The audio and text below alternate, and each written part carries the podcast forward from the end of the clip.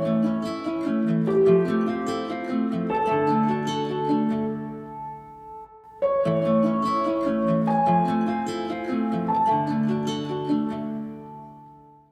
televízii to slovo vraj historicky prvýkrát odznelo až v polovici 80. rokov. Išlo o reklamu na tampóny a vyslovila ho herečka Courtney Cox. Dnes už sa nám derie z úst o niečo ľahšie, no pre niektorých je ešte stále veľkým tabu, ktoré spôsobuje zahambenie. Menštruácia. Počúvate lifestyleový podcast denníka Zme medzi nami a jeho sériu Prvé, zameranú na rozličné témy, ktoré v našich životoch zaujímujú prvé miesto alebo sa dejú po prvý raz. Som Michaela Žureková a dnes sa o prvej menštruácii budeme rozprávať so psychologičkou a vysokoškolskou pedagogičkou Evou Poliakovou.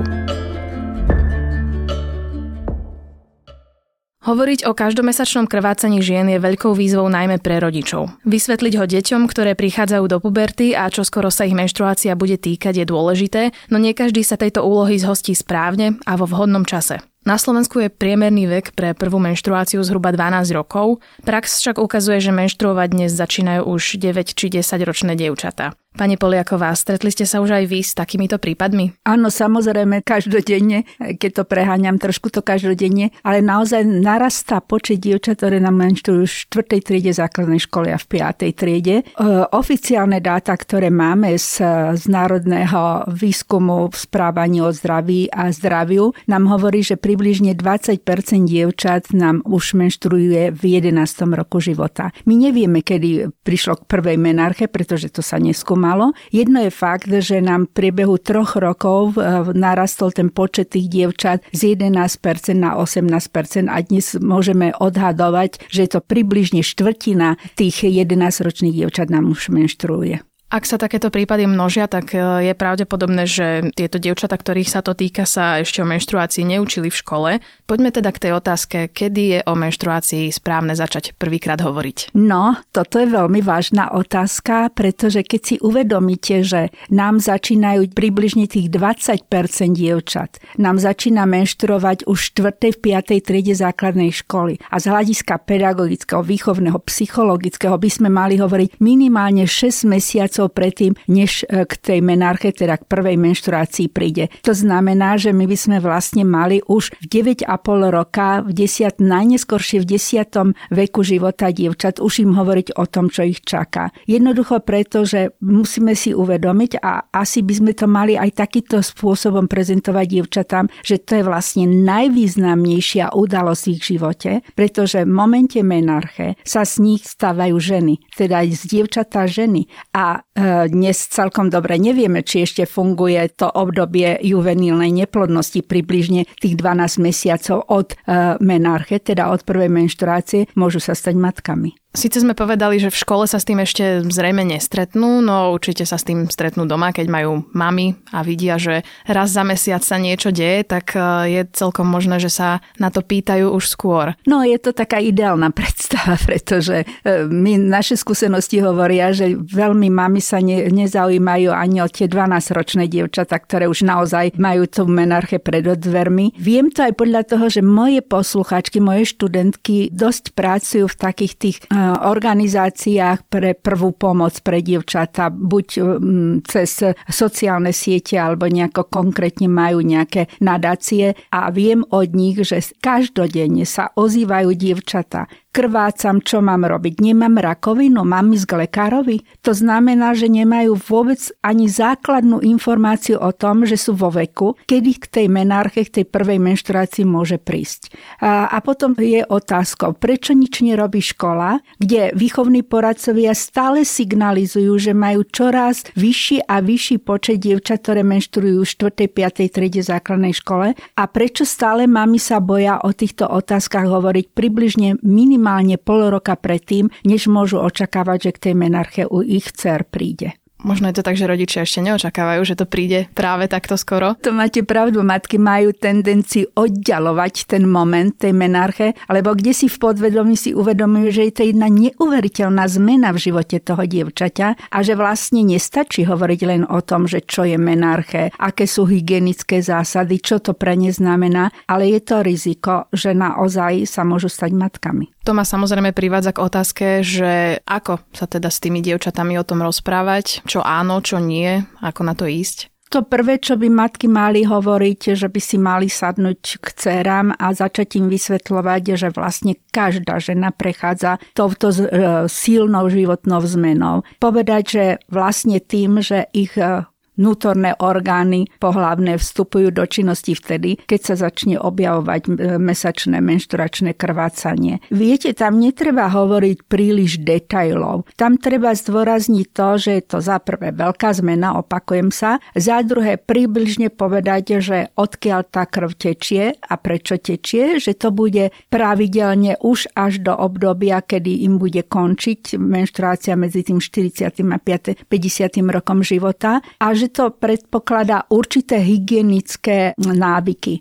A teda, akým spôsobom zadržiavať menšturačnú krv, ako často, či sa vôbec sprchovať, či sa kúpať, či je to dovolené. Často sú otázky, či môžem svojej dcere povedať, že môže tampony aplikovať, alebo len vložky, čo je vhodnejšie pre zadržiavanie menšturačnej krvi. Ja by som neodporúčala osobne, aby matky hovorili alebo odporúčali tým dievčatám do toho 12. 13. roku, aby si aplikovali tampony počas menštruácie, lebo je to predsa len náročnejšie na hygienu rúk a náročnejšie na tú starostlivosť, ako dlho môže ten tampón byť, ako ho treba opatrne vsunúť do vaginálneho priestoru, ako ho treba vybrať, aj keď to nakoniec nemôže ohroziť zdravie toho dievčaťa. Môže ho v tom prípade, ak si príliš dlho nechá ten tampón a môže prísť nejakej infekcii, ale nebudeme strašiť zbytočne matky a ich dcery prípadne. Čiže to sú také základné veci, ktoré musí povedať. Prečo prišlo k tej menštruácii a čo treba s tým robiť, ak teda už k tomu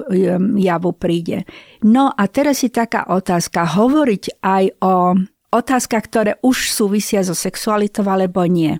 U tých dievčat tej 4., 5. triede základnej školy, tam by som asi do detailov ešte nešla, alebo pokiaľ neprichádza k nejakému násiliu sexuálnemu, tam nám dáta neukazujú, že by dievčatá vstupovali do predčasného sexuálneho styku. Prosím, u nás to začína tak medzi tým 12. 14. rokom tie prvé sexuálne skúsenosti a bohužiaľ narastá nám počet dievčat, ktoré majú sexuálne skúsenosti už po 14. 15. roku života. Presné dáta zase nemáme, toto sú naše dáta, ktoré my získavame cez diskurzy s dievčatmi, cez debaty s dievčatmi, že one same povedia, mám skúsenosť pred mesiaca, že mi 15-ročná povedala, ja som stratila panenstvo, keď som mala 10 rokov. Nakoniec vysvetlo, že to bol sexuálny násilný akt. Ale aj to sa stáva však. To znamená, že aj na to by mali matky dbať a mali by upozorniť, že môže prísť k takémuto ataku a ako sa ich dcera má zachovať. Že v každom prípade musí oznámiť taký čin a tak ďalej a tak ďalej. Toto sú možno témy, ktoré práve v tomto veku tým mladým dievčatám prídu trošku trápne, hanbia sa o tom rozprávať. Ako to spraviť tak, aby im tá téma naozaj neprišla nejakým spôsobom zahambujúca? Nestretla som sa s tým, že by dievčatá mali tento pocit zahambujúci, už aj preto, že oni si kadečo vytiahnu zo sociálnych sietí, kadečo z internetu. Čiže skôr som mala dojem, že nejaké také informácie majú už aj tie 7, 6, pokiaľ s nimi pracujem. V poslednom období dosť chodím do 4. a 5. tried základných škôl. Tie dievčatá vedia, že nejaká menštruácia existuje a celkom prirodzene príjmajú to, keď im vysvetlím, že čo sa vlastne deje s ich organizmom, pretože je to také niečo, že je to jednoducho zákonité, že k tej menštruácii príde a snažím sa im veľmi jednoduchým spôsobom vysvetliť, čo sa deje. Samozrejme s tým, že ja už hovorím aj o vnútornej anatómii rodidiel, aby pochopili, že existuje nejaký vaječník, kde sú zárodočné bunky, teda ženské vajíčka, že existuje nejaká chodbička, ktorá spája tento vaječník s maternicou a že všetko sa potom odohráva v tej maternici a že vlastne existuje nejaký východ, ako je poševný otvor a tá krv vyteká von aj s tou sliznicou, s tou vnútornou výstielkou maternice. Hovorím im, aká je pravidelnosť a vysvetľujem im, ako dlho trvá menštruácia, aby vedeli ten fakt, že je norma a že ak tá menštruácia trvá dlhšie, ako je tá norma, vždy by mali navštíviť gynekologa. To, čo by matky ale mali vedieť a mali by praktizovať, že rozhodne po prvej menarche ísť s dcerou ku gynekologovi. Pretože tam sa môže zachytiť prípadne nejaké možné ohrozenia zdravia vnútorných rodidiel. To je jeden problém. A druhý, o ktorom sa prakticky nerozpráva, ale my už vlastne v tej praxi sa s týmto problémom stretávame, a že učiteľky, výchovní poradcovia nám už signalizujú pozor, z roka na rok máme stále viac a viac menštrujúcich dievčat v 4., 5. triede základnej školy. To je teda obdobie do 10. roku života. Zahraničná literatúra, odborná, gynekologická a psychologická nás upozorňuje na to, že takto skoro menštrujúce dievčatá sú v istom zdravotnom riziku ohrozené predovšetkým rakovinou prsníkov,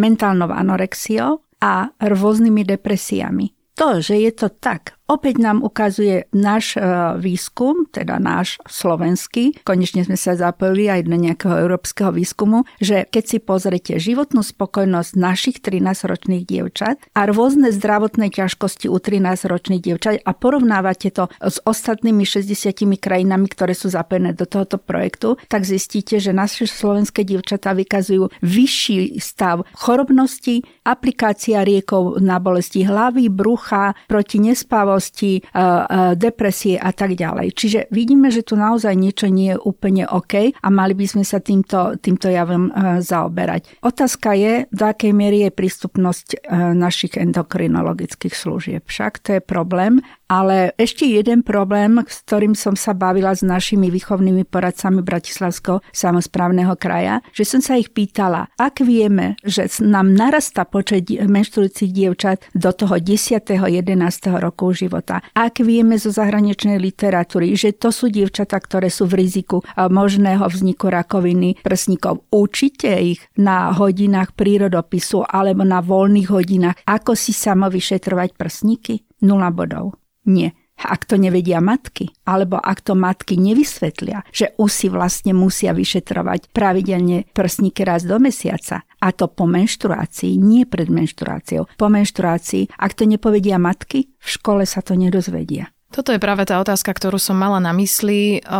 Kde nájsť tú hranicu, že čo sa majú naučiť v škole a čo im majú povedať rodičia? Áno, ja si myslím, že tú prvú informáciu o menštruácii by mala každá dcéra dostať od matky. Pretože tá matka najlepšie pozná to svoje dieťa. Mala by poznať najlepšie svoje dieťa a vie takouto primeranou formou to povedať. Za prvé povie svoje skúsenosti. Je dobré, ak tá matka povie, ja som cez to prešla, mala som také a také problémy, toto som si myslela, že škoda, že som to nevedela a tak ďalej. Čiže aby tá matka priblížila tie svoje skúsenosti, svoje pocity, svoje prežívanie. Tým otvorí taký ten intimný priestor preto, aby s tou dcerou potom mohla sa baviť, ako obrazne povedané, žena so ženou a že otvoriť ten problém a vysvetliť tej dcere, čo to je menštruácia, prečo je to tak, prečo je to významné, prečo je to dôležité a čo s tým vlastne súvisí s tou menarche a menštruáciou. No pravda však je, že aj mnohé matky majú v podstate negatívny vzťah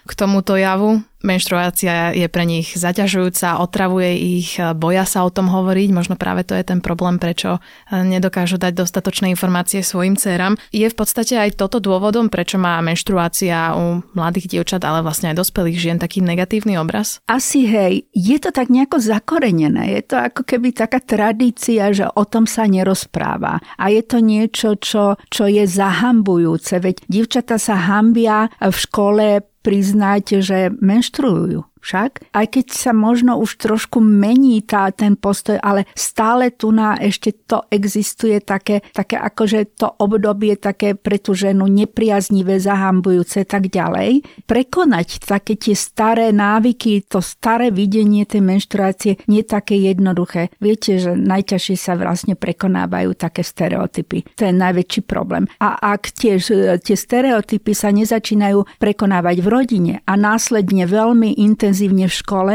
tak naozaj máme mladé ženy, ktoré sa hanbia povedať, že majú obdobie menštruácie alebo že idú na WC, pretože musia urobiť nejaký hygienický úkon. Ono to naozaj neustále u nás pretrváva tento pocit kvázi hanby a ja tomu celkom dobre nerozumiem, lebo to hanba nie je však. Ja tomu nerozumiem tiež, lebo v podstate je to prirodzená vec nášho tela. Skúsme teda prejsť teraz k otázke, že aké sú rizika nevedomosti a prečo je vlastne nevyhnutné o menštruácii hovoriť na rovinu, či už medzi rodičmi a deťmi, matkami a dcérami, alebo práve aj v škole. Tých rizik je niekoľko.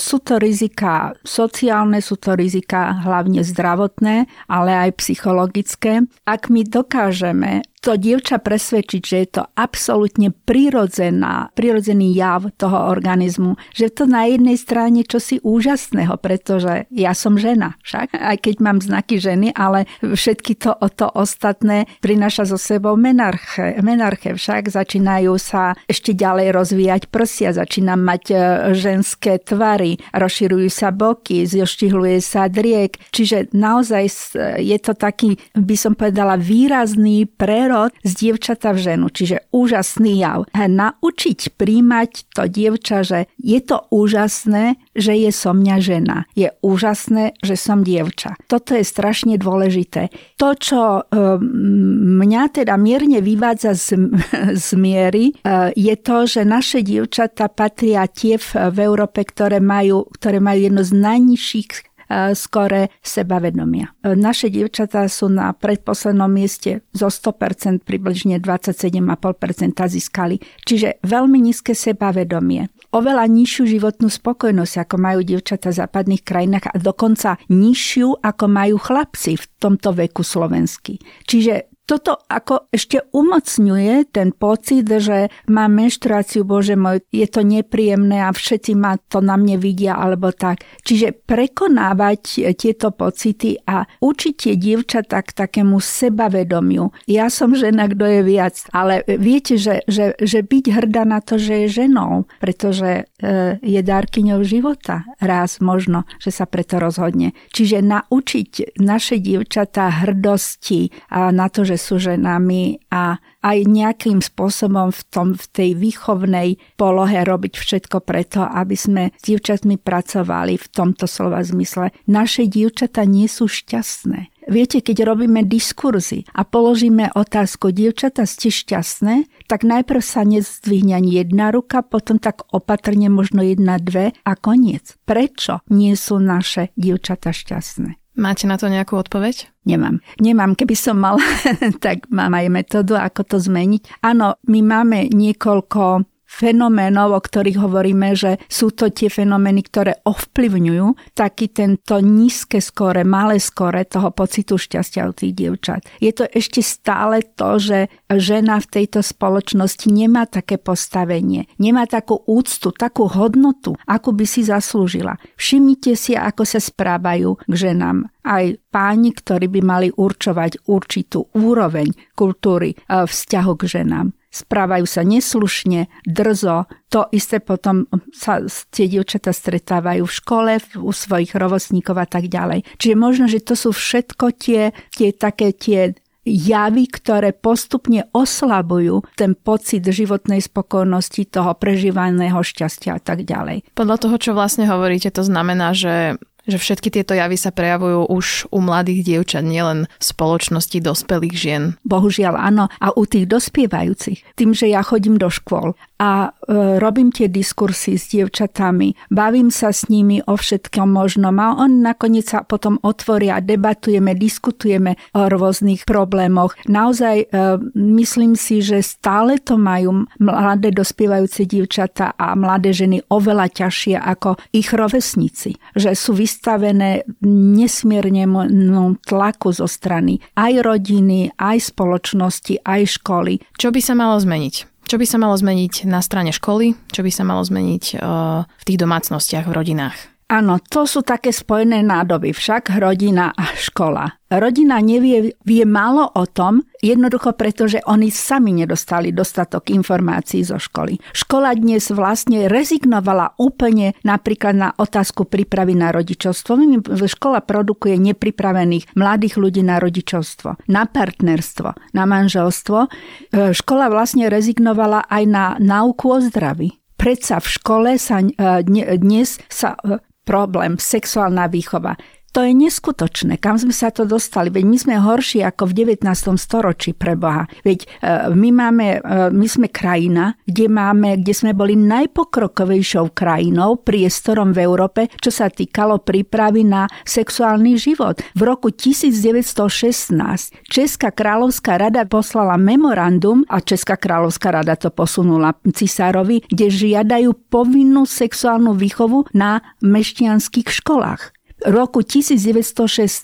Dnes niekto si tu vymyslí referendum, že či sexuálna výchova v škole alebo len v rodine. Pritom dobre vedia, že tá rodina túto úlohu vôbec neplní. Čiže to je bezohľadnosť a ohrozenie zdravia našich detí. Pretože škola je na to, aby ich vzdelávala vo všetkom. V celom tom životnom cykle. Nie len v tom intelektuálnom však. Pretože ten intelektuálny život iba časť tej životnej náplne. Do toho patrí aj rodičovstvo, partnerstvo, sexuálne vzťahy, láska, cít, emócie a tak ďalej. Dnes sa v škole dozvedia o tom strašne málo. Aj projekty, ktoré sme mali, programy, ktoré sme robili, prakticky sa už nestretávame, že by sa v škole aplikovali. Možno je problém práve to, že tento typ výchovy nazývame sexuálna, pričom z toho, čo sme si práve teraz povedali, vyplýva, že to vôbec nie je iba o sexe. Keď sa ešte vrátime k tej menštruácii, vy ste hovorili, že sa teda stretávate s tými dievčatami na základných školách. Z toho, čo sme si aj teraz povedali, čo všetko vlastne o menštruácii a o tom svojom reprodukčnom zdraví vedia? Musím vám povedať, že veľmi málo. Viete, čo je tragické? Ja keď sa spýtam mojich študentiek, dievčatá, vymenujte mi, z čoho sa skladajú vaše vnútorné rodidlá. No a teraz nastáva problém. Ostáva taká chvíľu ticho, úsmevy, pozerajú sa jedna na druhú. Sem tam áno, tak maternicu to ešte áno. A teraz, že čo ďalej? Tak zase rozmýšľajú, potom sem tam jedna povie, že vaječníky, ale s takým otáznikom, že či ho šmitec. A to sú vysokoškolačky. To znamená, že ako môžem pochopiť celý ten cyklus, ten jav, ak nepoznám tú základnú anatómiu však? Že čo sa to deje. To znamená, že naozaj treba znovu sa pozrieť na tie osnovy, čo vlastne a jednoznačne povedať. Máme fenomén predčasného dozrievania. To tých dievčat, ktoré nám začnú menštruovať v tom pred 10. rokom života, nám bude narastať. Tá zásada pedagogická, psychologická je, že by my sme rok predtým, než k tomuto javu príde, už mali dievčatá pripraviť na tento jav. U chlapcov je to trošku odlišné, tí chlapci nám stále tá polúcia prichádza približne okolo 13.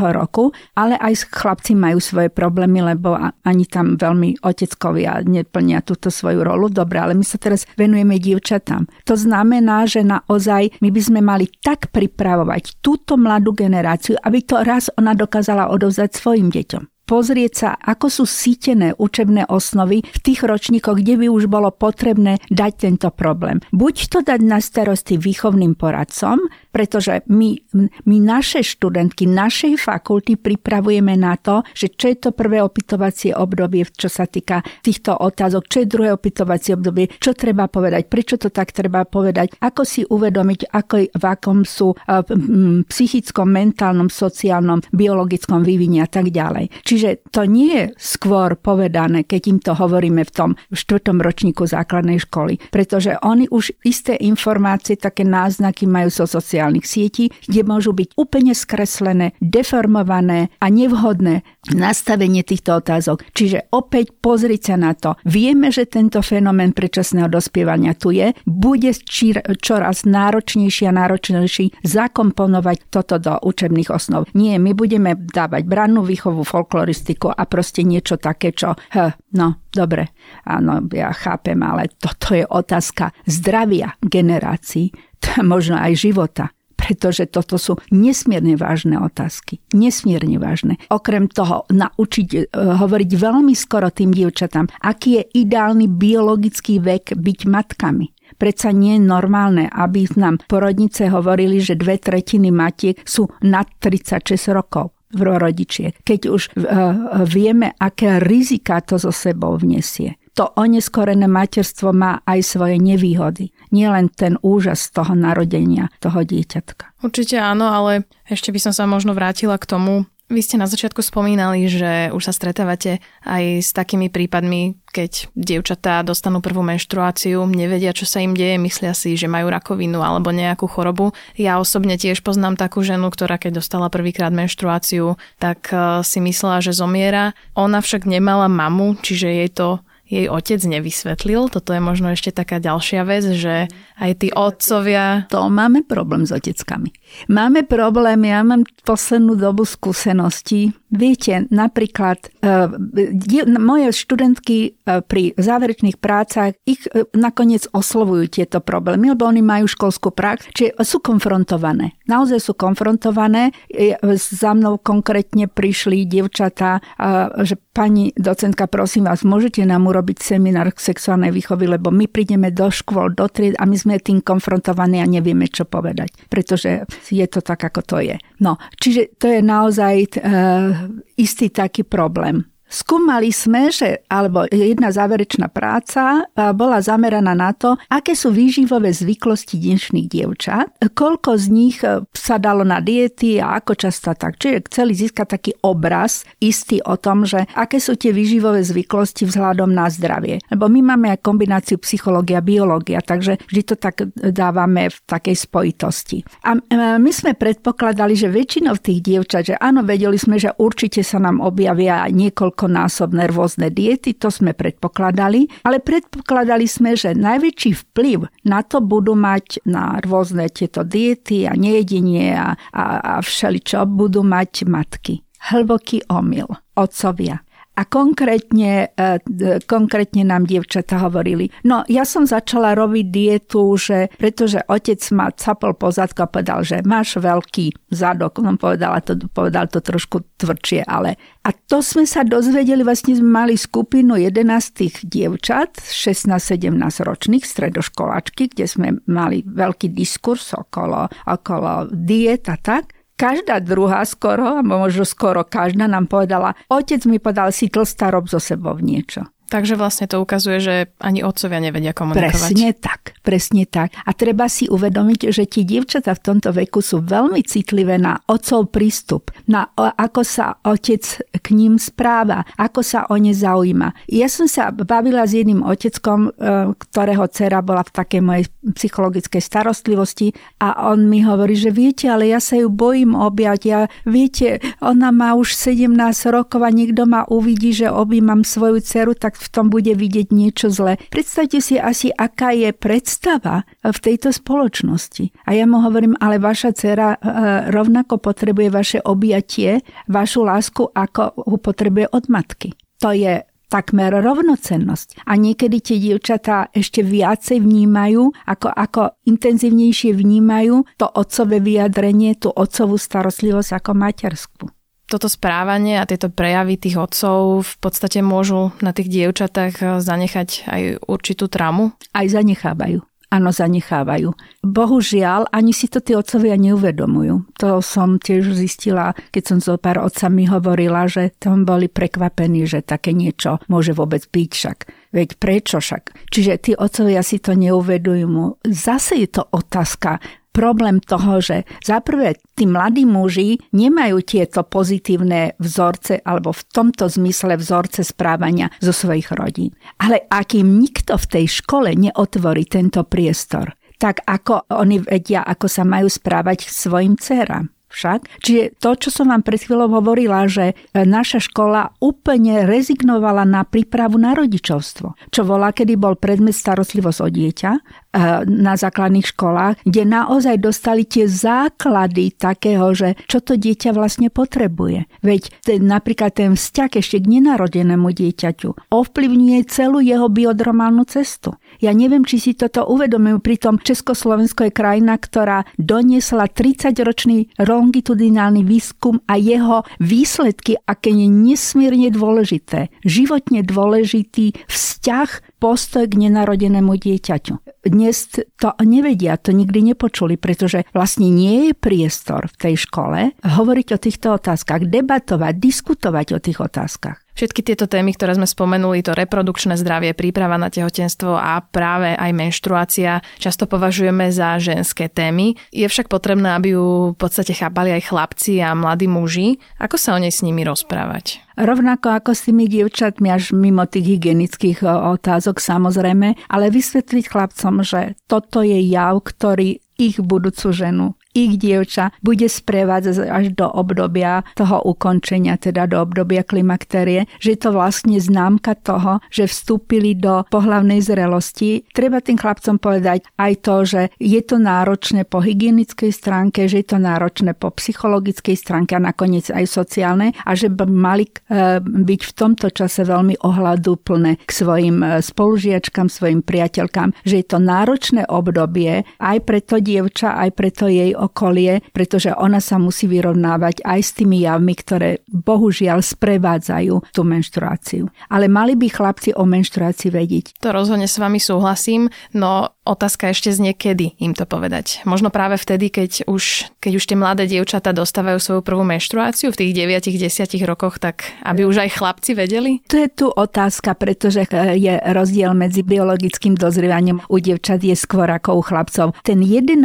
rok je už takým rokom, že vlastne viac ako štvrtina dievčat nám menštruje. To znamená, že môžu byť už konfrontovaní v tej triede s tými menštrujúcimi dievčatmi. Pokiaľ je tej triede 1-2 dievčatá, tak ešte oni nie sú tak konfrontovaní. Ale už tej 5. 6. triede, hlavne 6. triede, tam už naozaj sú konfrontovaní s tým, že niečo tu beží a už by mali o tom vedieť. Chlapci a vlastne aj dospelí muži majú s týmito témami často problém, ako by to malo zostať skryté, ako by to bola iba čisto ženská vec a nás to nezaujíma. V podstate aj v spoločnosti vidíme určité signály aj z radov politikov, ktorí sa vyjadrujú, že v televízii vidíme reklamu na vložky a spája sa to so sexualizáciou spoločnosti a tak ďalej. Ako to vy vnímate? Vysielame tým vlastne tým mladým dievčatám negatívny signál? Určite. Viete, myslíme, že tie vyjadrenia tých politikov a takzvaných odborníkov.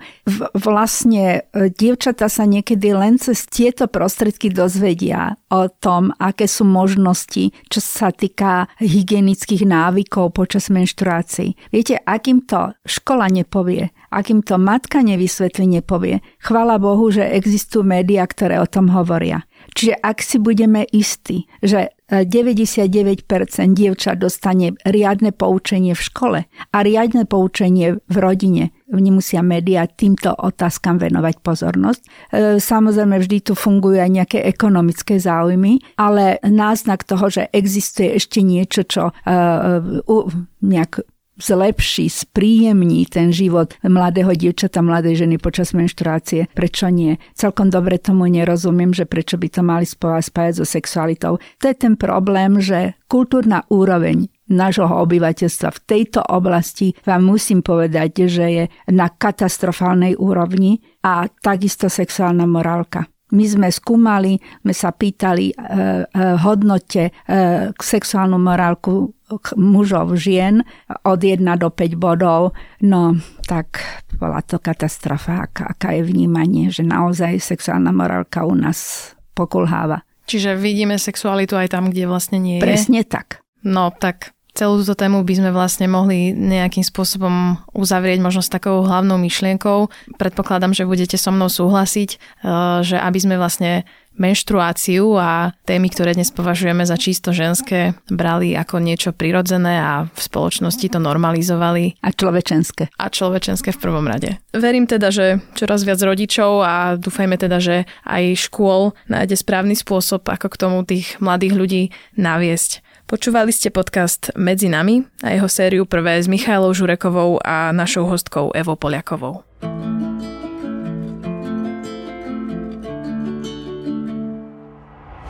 Podcast Medzi nami a jeho séria prvé vychádza každý týždeň v útorok. Odoberať ho môžete vo svojej podcastovej mobilnej aplikácii, na platforme Google Podcasty, Apple Podcasty a Spotify. Všetky diely nájdete aj na webe sme.sk/medzinami. Podcast môžete aj ohodnotiť. Ak nám chcete poslať pripomienku, pridajte sa do podcastovej skupiny denníka Sme na Facebooku alebo nám napíšte e-mail na žena@sme.sk. Moje meno je Michaela Žureková a na tvorbe podcastu sa podieľali aj Matej Ohrablo a Denisa Žilová.